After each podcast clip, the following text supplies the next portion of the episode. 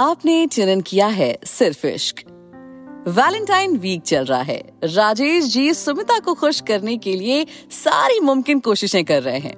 तो इश्क के हफ़्ते के इस तीसरे दिन राजेश जी और सुमिता की ज़िंदगी में क्या चल रहा है?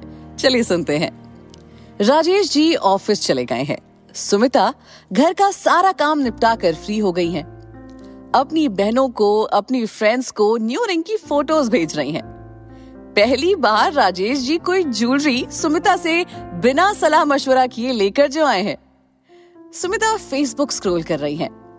पूरा फेसबुक चॉकलेटी चॉकलेटी हो गया है। पूरा फेसबुक चॉकलेट से भरा हुआ है। मानो भला अगर इन कंपनी की चॉकलेट्स नहीं ली तो आपका प्यार अधूरा रह जाएगा। ऐसे ही स्क्रॉल करते करते उसे पता चलता है कि आज चॉकलेट डे है। वहीं दूसरी तरफ़ राजेश जी ने तो कल पूरी लिस्ट ही निकाल ली थी। जब चॉकलेट के बारे में सोचते थे तो सिर्फ़ बच्चों की याद आ रही है, क्योंकि वही दोनों तो शौक से चॉकलेट खाया करते थे। जिद करते थे कि ऑफ़िस से आते वक्त चॉकलेट ज़रूर लेकर आना। अगर कभी भूल जाओ तो रूठ जाते थे। तो इसलिए राजेश जी सोचते हैं कि क्यों ना बच्चों के लिए उनकी फेवरेट चॉकलेट्स उनके हॉस्टल ही भेज दी जाए।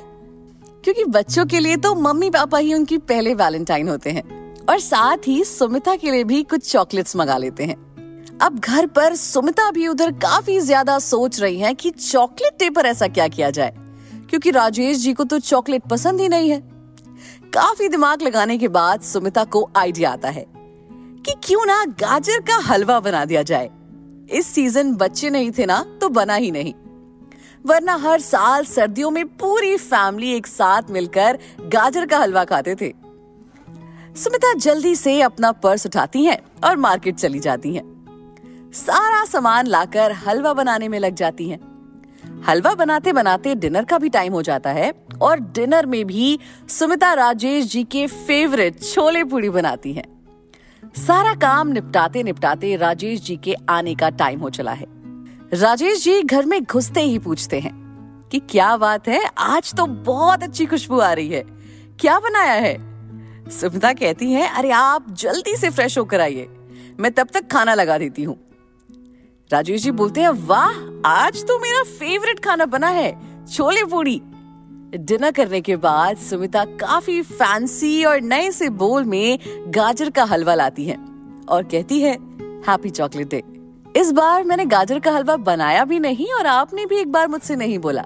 लेकिन मुझे याद है कि आपको ये कितना ज़्यादा पसंद है। तो राजेश जी कहते हैं, आज तो तुमने ही मुझे सरप्राइज़ दे दिया।